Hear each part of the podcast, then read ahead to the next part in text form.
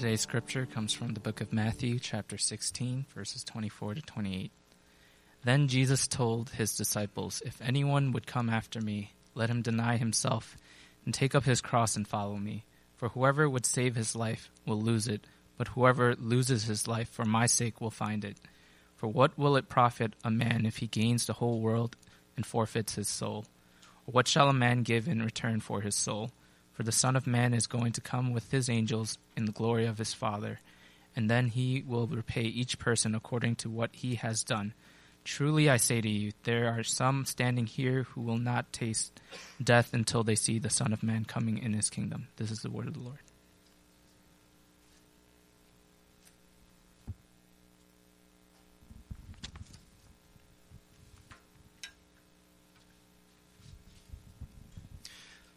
Pray with me once more.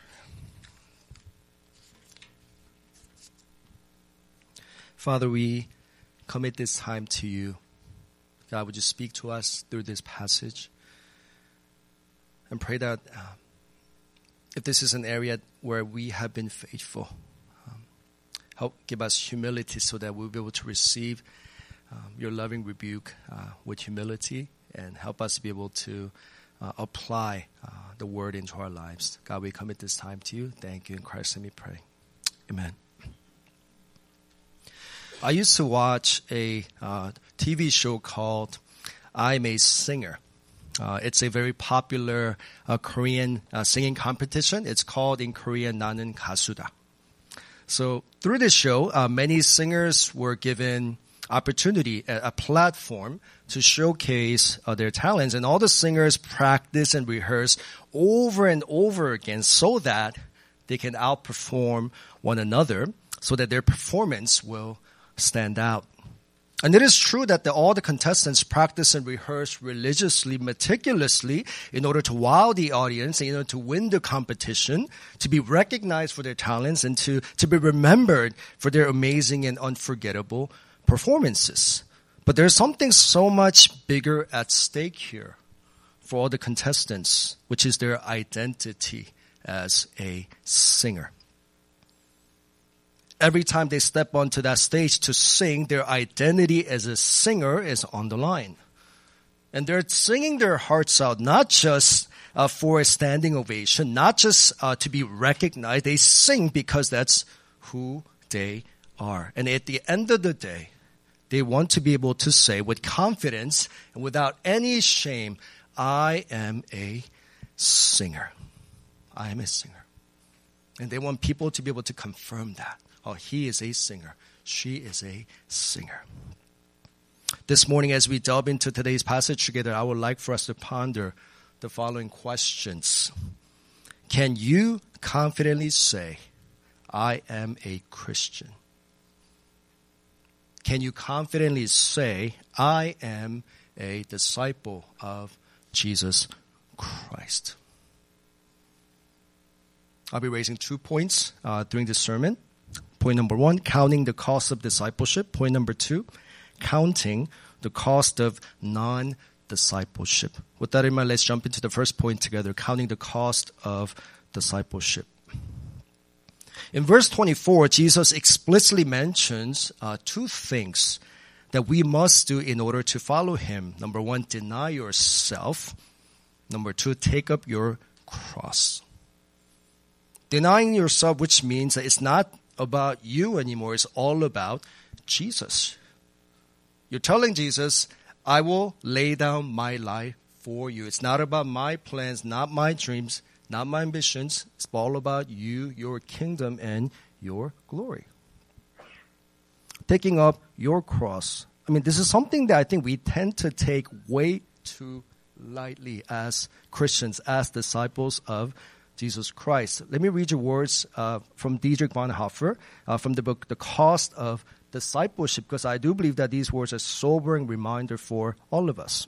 And I quote The cross is laid on every Christian the first Christ suffering which every man must experience is the call to abandon the attachments of this world. It is that dying of the old man which is the result of his encounter with Christ. As we embark upon discipleship, we surrender our lives, our, ourselves to Christ in union with his death. We give up, we give over our lives to death. Thus it begins. The cross is not the terrible end to an otherwise God fearing and happy life, but it meets us at the beginning of our communion with Christ. When Christ calls a man, he bids him come and die. It may be like a death that of the first disciples who had to leave home and work to follow him, or it may be a death like Luther's who had to leave the monastery and go out into the world, but it is the same death every time death in Jesus Christ, the death of the old man at his call. Taking up our crosses daily to follow Jesus, to be his disciple, I think this is something we take way too lightly. Because during Jesus' days, the cross was a symbol of death which included rejection, humiliation, mistreatment, pain, suffering, persecution. Being identified with Jesus Christ meant the disciples, they were willing to go through all of this, which meant that they were willing to literally die for Jesus, and some of them did. Denying yourself and taking up your cross. In a nutshell, you're telling Jesus, I will follow you and I'm willing to die for you. I will lay down my life for your kingdom and for your glory to advance your kingdom. It means I surrender all to you. I will gladly give up everything to you, and I will gladly every, uh, give every. Uh, I will gla- I will give everything to you, and I will gladly give up everything for you. You're telling Jesus, "Here I am at your service. And that's what it means to be a disciple. That's what it means to deny yourself and take up your cross on a daily basis and follow Jesus Christ. And how many of us can confidently say, I'm a Christian? I am a disciple of Jesus Christ. I'm not sure if you guys are, are familiar with the concept of stolen valor. Uh, in 2003, um, a federal law was passed, and it's called the Stolen Valor Act of 2013, and it is a United States federal law that was passed by the 113 United States Congress. The law amends the federal criminal code to, uh, to make it a crime for a person to fraudulently claim having received a valor award specified in the act and with the intention of obtaining money, property, or other tangible benefit by convincing another that he or she received the award that this has been a prevalent thing and this has been a, a, a problem. And so, so the Congress is actually uh, pushing it so that people who do this get busted for it and, and they, they get imprisoned, they, have, they, pay, they pay fine for it, right? And this is what happens when you deliberately impersonate a member of the armed forces when you have nothing to do with it. You're just pretending, you're just imitating. You're, a, you're an imposter, right? You're pretending to be somebody you are not. And if you actually search uh, Google search, Google image search, stolen valor, you'll see images of people who are caught. And if you actually go to YouTube and search stolen valor, there's a channel, uh, there's actually an account dedicated to this. And it's called uh, The Guardians of Valor. More than 90,000 subscribers. And, and, their mission is to identify and call out all these Im- imposters people who walk around pretending to be somebody that they're not. And if you watch these videos, you'll be able to notice that there's a common theme. And they, on the outside, they all look real. They all look real. However, the closer you get to them, the more you observe them, the more you listen and pay careful attention to their quote unquote fabricated stories, you eventually come to the realization that what they're saying is not true and, and that they, who they are claiming to be is not true. They're fake. They're wannabes, pretenders, imposters. What about you guys? What about us? Are you a real Christian? Are you a real disciple of Jesus Christ? How authentic is your Christian life? How intimate is your personal walk with God? Do the people around you know that you are a disciple of Jesus Christ? Do your neighbors know? Do your coworkers know? Do the people that you hang around with, do they know your love for Jesus and your faith in Jesus Christ? What if you ended up moving to a new city where no one knows who you are? You're starting all over. And after spending some time getting to know some people on a personal level, and people eventually find out that you are a Christian. But here's the thing after observing your lifestyle and based on the choices and the decisions that you make, and how you spend your time and the things that you value, the things that you neglect, what will they say?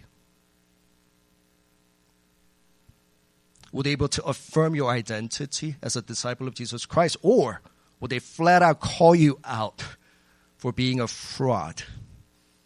Because there is a disconnect between what you say and how you live. Can we be honest for a moment here? Because if you grew up in the church, or if been attending church for a long time, you know exactly how to behave, act, and sound like a genuine Christian without being one. You know how to fit in. You know how to go through, go with the, the, the flow and the motions, right? And you know exactly how to look and appear as if you're passionately in love with Jesus, even though your heart is so far away from Him and that you have forsaken and abandoned your first love. And here's the question that we all need to honestly ask ourselves, no matter how uncomfortable it gets for us. And here's the thing have I been faking it? Have I just been pretending and, and imitating? Am I more committed to practicing and mastering the art of deception, deceiving people around me, that I am someone that, that who I'm claimed to be, but which is not the case? Is that what I'm more committed to doing rather than genuinely and wholeheartedly following Jesus Christ? Because as David Platt reminds us, the cost of discipleship is great. It is to live with radical abandonment for His glory, faithful adherence to His person, urgent obedience to His ministry, and this is costly. And I want to ask you guys these two questions. And I hope you can think about this as you go back home and even throughout this week and as you get ready to um, open up another new year. Hopefully, this will set the tone. But what is it costing you to follow Jesus? What is it costing you to be a disciple of Jesus? Because if you're genuinely walking with Him and if you're faithfully following Him, that means that it's costing you something. But what is that? If you have a hard time answering these two questions, then that I want to challenge you to honestly evaluate your heart, where your current walk with God is, whether that is intimate, and whether whether your walk with God is real or whether you've been pretending right? jump to our next point counting the cost of non discipleship. Let me quote David Platt concerning the cost of discipleship and the, and the, the cost of non discipleship. The cost of discipleship is great, but the cost of non discipleship is far, far greater. The cost of non discipleship is great for scores of people in the church sitting comfortably right now under the banner of Christianity, but have never counted the cost of following Christ, many eternally deceived. There is great cost for all who settle for casual association with Jesus and miss out on the abundance and satisfaction and joy that He has designed for us. There is cost that comes to monotonous routine Christianity. Don't do it and don't lead churches like that. We'll waste our lives away like that. The cost will be great for us in the church, and the cost of nominal Christianity will be great for those who are lost in this world. Because in our casual approach to Christianity, we are leaving them on the road that leads to an eternal hell. The consequences to casual Christianity are tragic, eternally tragic. And here, David Platt, he calls out every single Christian who is doing it just casually.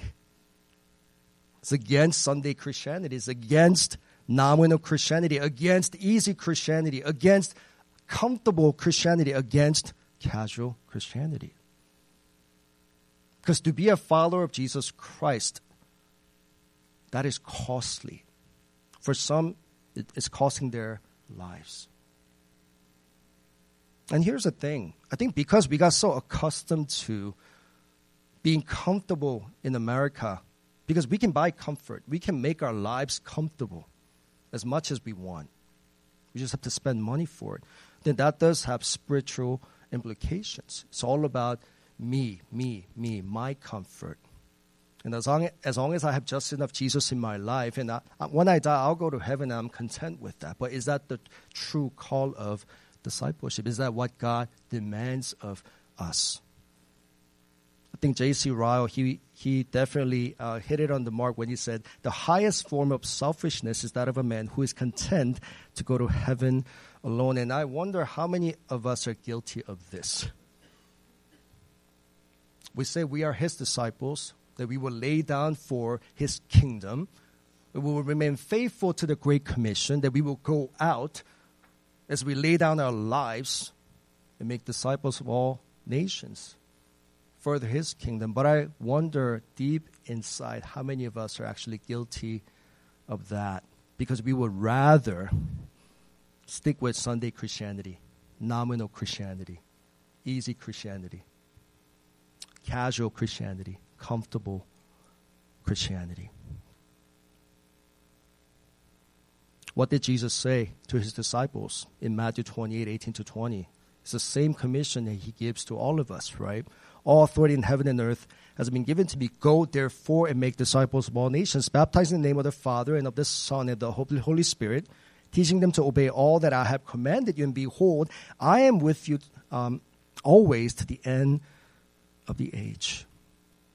He commissions us to go and make disciples. And if you want to be faithful to this, it's going to cost you something. But here's the thing embedded in this Great Commission, we also see God's promise for those who remain faithful to this Great Commission, which is the Great Communion, which is verse 20. What does it say? I will be with you until the age. And Paul Tripp, as he reminds us that God not only commissions us, but he also accompanies us. He never sends you out with, uh, to calling without going with you in glory, power, and grace. So this is the cost of non-discipleship. If you're just if you're just caught up in your own bubble and want to do things comfortably, and you don't, that means you you you probably wouldn't be faithful to living out your life for the sake of the Great Commission to further His kingdom and His glory. And I wonder for how many of us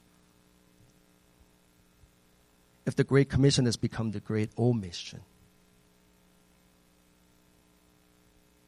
And I wonder if that's been the case for, for how many of us, right? So the Great Commission's at stake. The lost souls are at stake, right? Something we need to really think about. And in order to follow Jesus wholeheartedly, I do believe that you must consistently demonstrate the following two things faithful obedience. And faithful obedience to what? The Word of God, the gospel, the Great Commission, your spiritual allegiance to Jesus Christ, you know, every day. And you need to, you need to intentionally live out your heavenly citizenship here and now in the places that God has called us to be.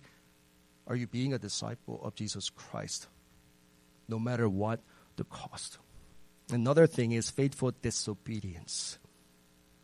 And you might be wondering, faithful disobedience?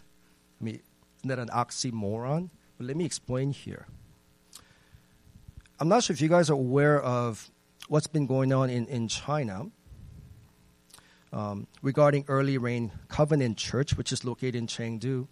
Um, but let me just um, briefly recap what's been happening in other parts of the world. And these are our fellow brothers and sisters in Christ. And on December 9th, over 100 members of Early Rain Covenant Church, located in Chengdu, China, were arrested. And Pastor Wang Yi, who is the senior pastor of this church, and, and his wife are also among those who were arrested and detained. And when he became aware of this, his impending arrest, Pastor Wang Yi, he specifically told his church to publish and release this letter that he had written in advance um, if he should be detained for more than 48 hours. And I want to actually read this letter to you guys, and I want you to follow along. It's, it's, it's, it's, it's lengthy, but I, I want you to, to read along with me so that you get what I'm saying in relation to the concept of faithful disobedience. And this letter is entitled My Declaration of Faithful Disobedience. On the basis of the teachings of the Bible and the mission of the gospel, I respect the authorities God has established in China. For God disposes kings and raises up kings. This is why I submit to the historical and institutional arrangements of God in China. As a pastor of a Christian church, I have my own understanding and views based on the Bible about what righteous order and government and good government is. At the same time, I am filled with anger and disgust at the persecution of the church by this communist regime, at their wickedness of their depriving people of the freedoms of religion and of conscience. I believe that this uh, communist regime's persecution against the church is a greatly wicked and unlawful action. As a pastor of a Christian church, I must denounce this wickedness openly and severely. The calling that I have received requires me to use nonviolent methods to disobey those human laws that disobey the Bible and God. My Savior Christ also requires me to joyfully bear all costs for disobeying wicked laws. As a pastor, my disobedience is one part of the gospel commission. Christ's great commission requires of us great uh, disobedience. The goal of disobedience is not to change the world, but to testify about another world. The Bible teaches us that in all matters relating to the gospel and human conscience, we must obey God and not men. For this reason, spiritual disobedience and bodily suffering are both ways we testify to another eternal world and to another glorious King. Regardless of which regime I now uh, under under now and in the future, as long as uh, the secular government continues to persecute the church, violating human consciences that belong to God alone, I will continue my faithful disobedience. For the entire commission God has given me is to let more Chinese people know through my actions that the hope of humanity and society is only in the redemption of Christ, in the supernatural and gracious sovereignty of God. If God decides to use the persecution of this communist regime against our church to help more Chinese people to despair of their futures, to lead them through a wilderness of spiritual disillusionment, and through this to make them know Jesus. If through this He continues uh, disciplining and building up His church, then I'm joyfully willing to submit to God's plans, for His actions are always benevolent and good if I'm in prison for a long or a short period of time, I hope God uses me by means of first losing my personal freedom to tell those who have deprived me of my personal freedom that there is an authority higher than their authority and that there is a freedom that they cannot restrain, a freedom that fills the church of the crucified and risen Jesus Christ. Regardless of what crime the government charges me with, whatever filth they fling at me, as long as this charge is related to my faith, my writings, my comments, and my teachings, it is merely a lie and a temptation of demons. I categorically I categorically deny it. I will serve my sentence, but I will not serve the law. I will be executed, but I will not plead guilty. Separate me from my wife, children, and ruin my reputation, destroy my life and my family. The authorities are capable of doing all of these things. However, no one in this world can force me to renounce my faith. No one can make me change my life, and no one can raise me from the dead. Jesus is the Christ, the Son of the eternal living God. He died for sinners and rose to life for us. He is my King and the King of the whole earth, yesterday, today, and forever. I am His servant, and I am imprisoned because of this. I will resist in meekness those who resist God, and I will joyfully violate all laws that violate God's laws. I firmly believe this is a spiritual act of disobedience. In modern authoritarian regimes that persecute the church and oppose the gospel, spiritual disobedience is an inevitable part of the gospel gospel movement, I firmly believe that Christ has called me to carry out this faithful uh, disobedience through a life of service under this regime that opposes the gospel and persecutes the church. This is by means by which I preach the gospel, and it is the mystery of the gospel which I preach, the Lord's servant, Wang Yi. See, through this letter entitled my declaration of faithful disobedience, Pastor Wang shows us the importance and the necessity of faithful disobedience that ultimately leads to more gospel witness. When was the last time you received mockery? Or people made fun of you because of your faith in Jesus Christ? Because even at this moment, the members of Early Rain Covenant Church are being persecuted. It's not over. And they are being persecuted, they are being imprisoned because of their faith in Jesus Christ. And their lives are being destroyed. And, it, and their lives will never, ever be the same as long as they claim gospel witness. And for them, being a disciple of Jesus Christ is a matter of life and death. It's costly. And for them, following Jesus Christ comes at a great price. The cost of discipleship is extremely high for them. But you know what the amazing thing is? Even in the midst of such intense persecution, the members of Early Rain Covenant Church are standing up for Jesus, no matter what the cost. And they're not ashamed, they are not sorry. And they're going to continue to stand firm in faith for Jesus for his kingdom because they're realized this is the cost that they need to, to gladly bear. But not only that, the cost of non discipleship in China is far greater for the souls that will be eternally lost. So, with that in mind, they stand firm and they are not afraid of death.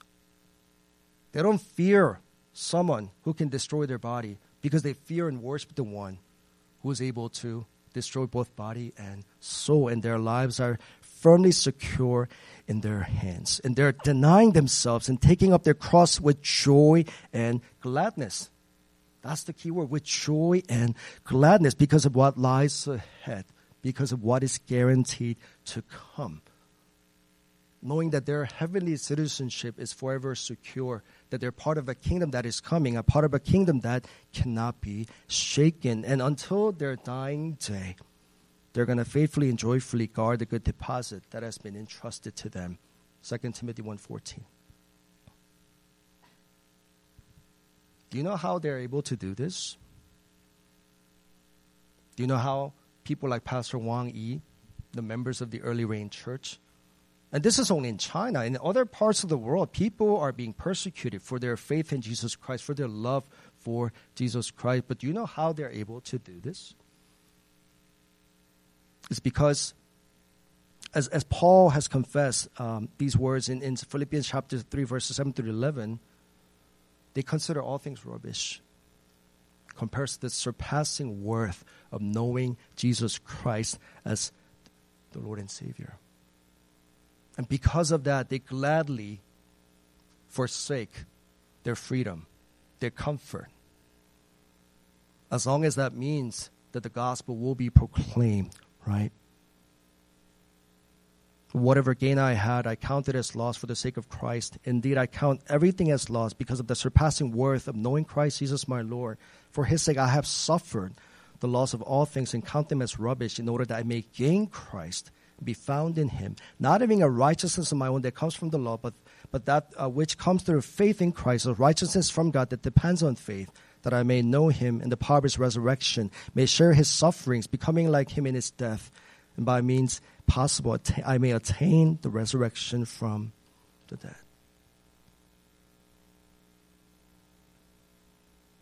We see this being lived out in Pastor Wang Yi and all the members of the early rain covenant church in China who are being persecuted right now, who are imprisoned but here's the thing they continue to remain faithful to God with joy and gladness.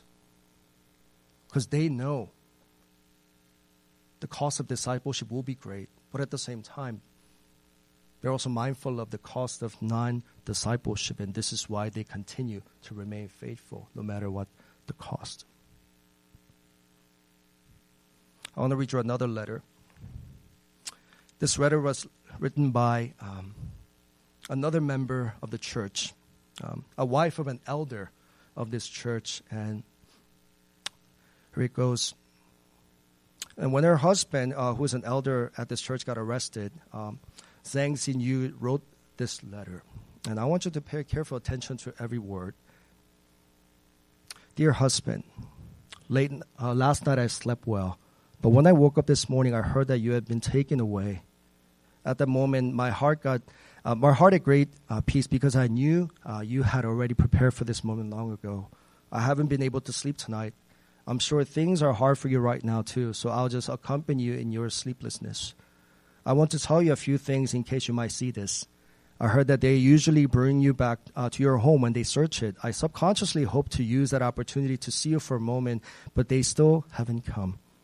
I'm not going to wait any longer. I'm not afraid of them all uh, at all. On the contrary, I pity them. I hope you do too. I know you must be worried about me because you've seen how much of a mess I've been lately. But I'm doing well. Uh, but I'm doing very well now. I've loved the Lord more these past two days than I've ever before. More than anything, my heart is joyful and at peace. At night, tears flow by themselves, but it's not grief. It's hard to say exactly what it is. I just spend a long time thinking about it. I'm still thinking to myself, why are you crying? I finally ask myself, aren't you willing to experience this tiny little bit of pain for the Lord? My conclusion was, I'm willing. I'm willing because I know that this slight momentary affliction is not worth comparing to the eternal glory that is to come. I'm willing to foot that bill. So why am I crying? It might just be that I'm human. But you can uh, completely relax. Crying is one thing, finishing crying is another. I allow myself to cry, but I haven't felt the least bit of despair. Even if I look for it, I can't find any. Sometimes I want to despair for a moment and grieve a little bit, but I really don't feel like it, so forget about it. I think the Lord has replaced that despair with His fullness. The little ones miss you. I told them missing that is normal. It would be strange not to miss Him. If you miss him, then miss him. Little D then immediately said, After we fall asleep, we won't miss him anymore. And then he immediately fell asleep. This afternoon I prayed with you according to our agreed upon time. Sorry I was 10 or so minutes late. Lastly, I want to say that knowing what I'm going to receive as a result of what I'm going on through now makes me feel so much better. I really thank our Heavenly Father in heaven. His plans are most certainly the best. They cannot be mistaken. So, what's more is there to say? I will joyfully accept them. I love you. I'm going to bed now. December 12, 2018, 3:52 a.m. These are words of radical, courageous faith, and these are words of eternal hope. And these are words of a true, faithful disciple of Jesus Christ. I mean, what was your initial reaction after reading not just this letter, but even the last letter? Perhaps you told yourself, thank gosh this is not happening to me or my family. Or even as you read this letter from this wife to her husband, whom she never may see again. Perhaps you're thinking, is she out of her mind? This is crazy. But this is the cost that she is willing to pay to be a disciple of Jesus Christ. And she knows also the cost of non discipleship for her fellow citizens who may never, ever come, come to hear about the gospel unless they continue to stand in the midst of deep and intense ongoing persecution. When I was reading this letter, I mean, I was just blown away. Because there's one part she says, I've loved the Lord more these past two days than I have ever before. And more than anything, my heart is joyful and at peace. We'll probably words you, we'll probably use words like that's abnormal. That is crazy. She is crazy, right? But but such words of confession have those who are living in other parts of the world who are being persecuted because they know that's the cost of discipleship that they have to bear, right? And she ends this letter by saying, I thank God. I thank my believe that what he is doing is for our good. Meant this for our good so that we as a church will grow up in the gospel. It is for our spiritual growth and maturity, and it is ultimately for the eternal good of those who will come to know Him as long as we bear and endure the season of suffering and persecution. And it's ultimately for His glory, the advancement of God's kingdom in China. So, with that in mind, understanding fully the cost of discipleship, the cost of non discipleship, they stand. They stand. Because they know this light momentary affliction is nothing compared to the eternal weight of glory that is coming. So, this is how Christians in other parts of the world are living. And this is a daily reality. It's not just a one and done thing, but they choose to live this way with joy and gladness. What about us, guys, living in America? Because compared to America, if you take a look around, Christianity looks radically different in other parts of the world. suffering for Jesus, suffering for the sake of the gospel, that's normal.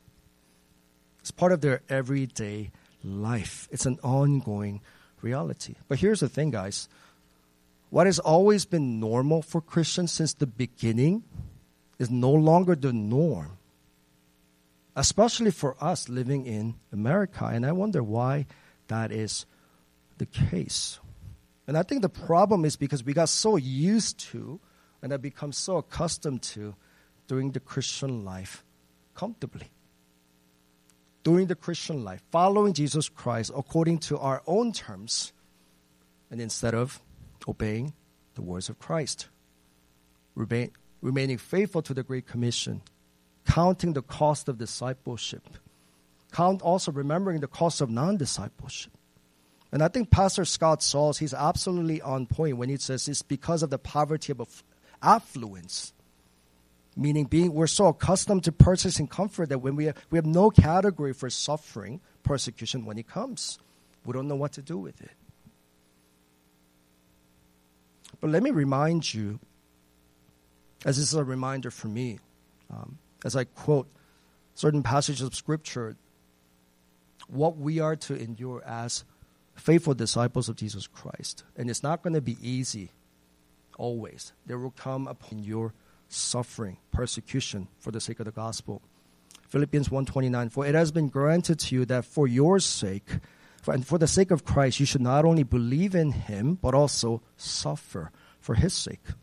1 Peter 4 12 through 14 and 19. Beloved, do not be surprised at the fire trial when it comes upon you to test you, as though something strange were happening to you but rejoice insofar as you share Christ's sufferings, that you may also rejoice and be glad when his glory is revealed. If, you in, if you're insulted for the name of Christ, you are blessed, because the Spirit of glory and of God rests upon you. Therefore, let those who suffer according to God's will entrust their souls to a faithful Creator while doing good. Revelation 2.10 Do not fear what you're about to suffer. Behold, the devil is about to throw some of you into prison, that you may be tested. And for ten days you will have tribulation. Be faithful unto death and I will give you the crown of life. James chapter 1. Count it all joy, my brothers, when you meet trials of various kinds, for you know that the testing of your faith produces steadfastness. And the steadfastness have its full effect that you may be perfect and complete, lacking in nothing. Blessed, blessed is the man who remains steadfast under trial, for when he has stood the test, he will receive the crown of life, which God has promised to those who love him. If you're walking with God faithfully, and if you're faithfully bearing gospel witness as a disciple of Jesus Christ in the places that God has called you to, you will meet trials. You will face persecution. And that ought to be the norm. When we are insulted because of the name of Jesus Christ, we shouldn't call that abnormal. That should be the norm. But are we willing to embrace that and are we willing to, to embrace, not just count the cost, but embrace the cost of discipleship for the sake of those around us who still do not know Jesus? Because the, the cost of non discipleship is eternally greater.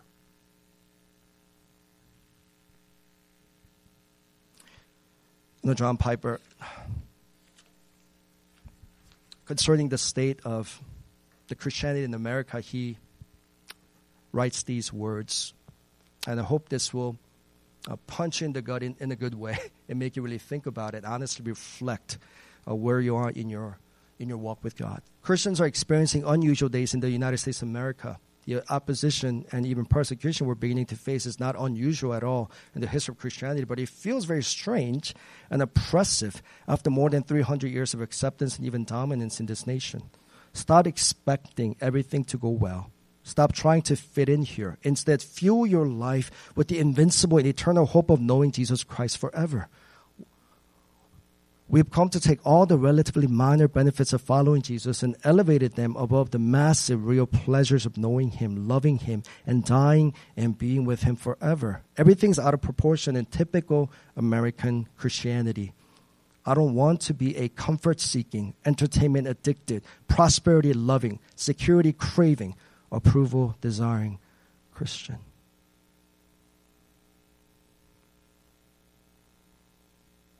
If we are not careful,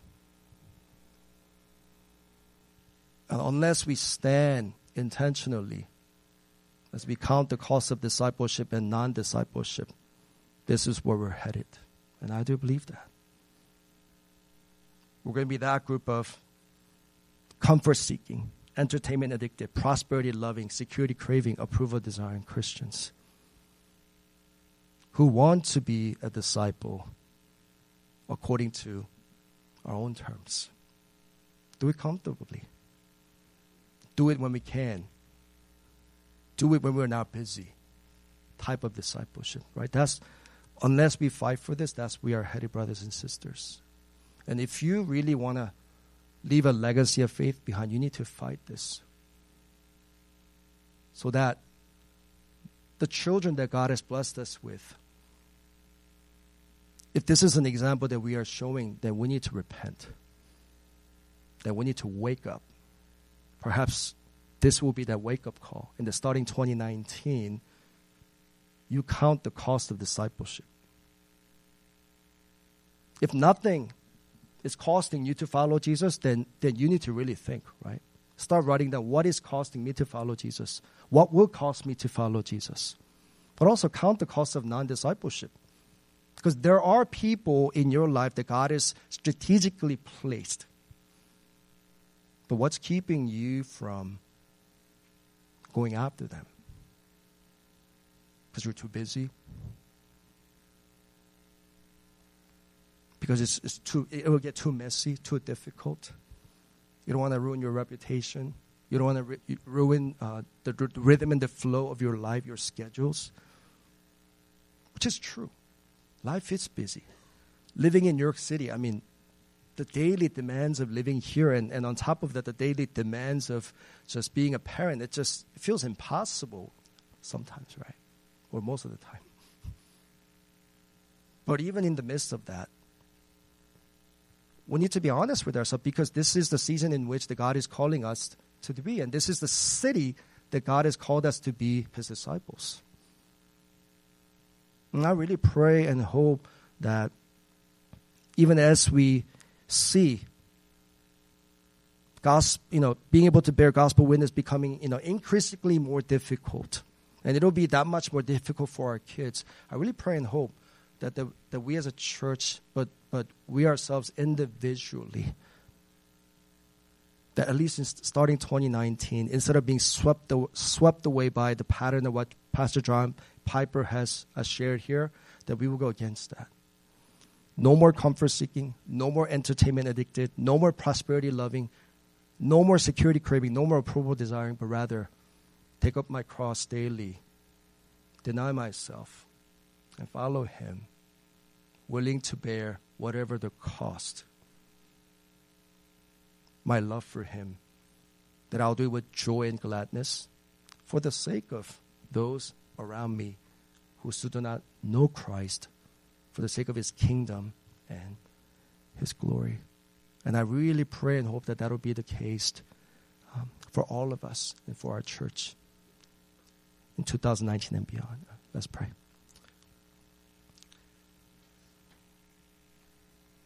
Father, we do um, ask for forgiveness. Because even, even when I look at my own life, this is an area where I have failed utterly. And we also pray for um, ourselves and our church, Lord, um, considering the state of the Christianity in America, Lord. The Father, would you help us and have mercy upon us so that at least starting in 2019, that we will not just casually go with the flow of where everyone is headed, but God, would you help us to uh, count the cost of discipleship intentionally, and also remember um, to count the cost of non-discipleship, Lord, and that by your grace that we will be even more devoted and faithful disciples who lay down our lives for the sake of your kingdom and to fulfill your great commission. And Father, we know that apart from you and your grace, this is not possible. So, God, have mercy upon us. And may your Spirit continue to enable and empower us so that what we ask of you now will become true. God, thank you so much for your faithfulness. In Christ, let me pray. Amen.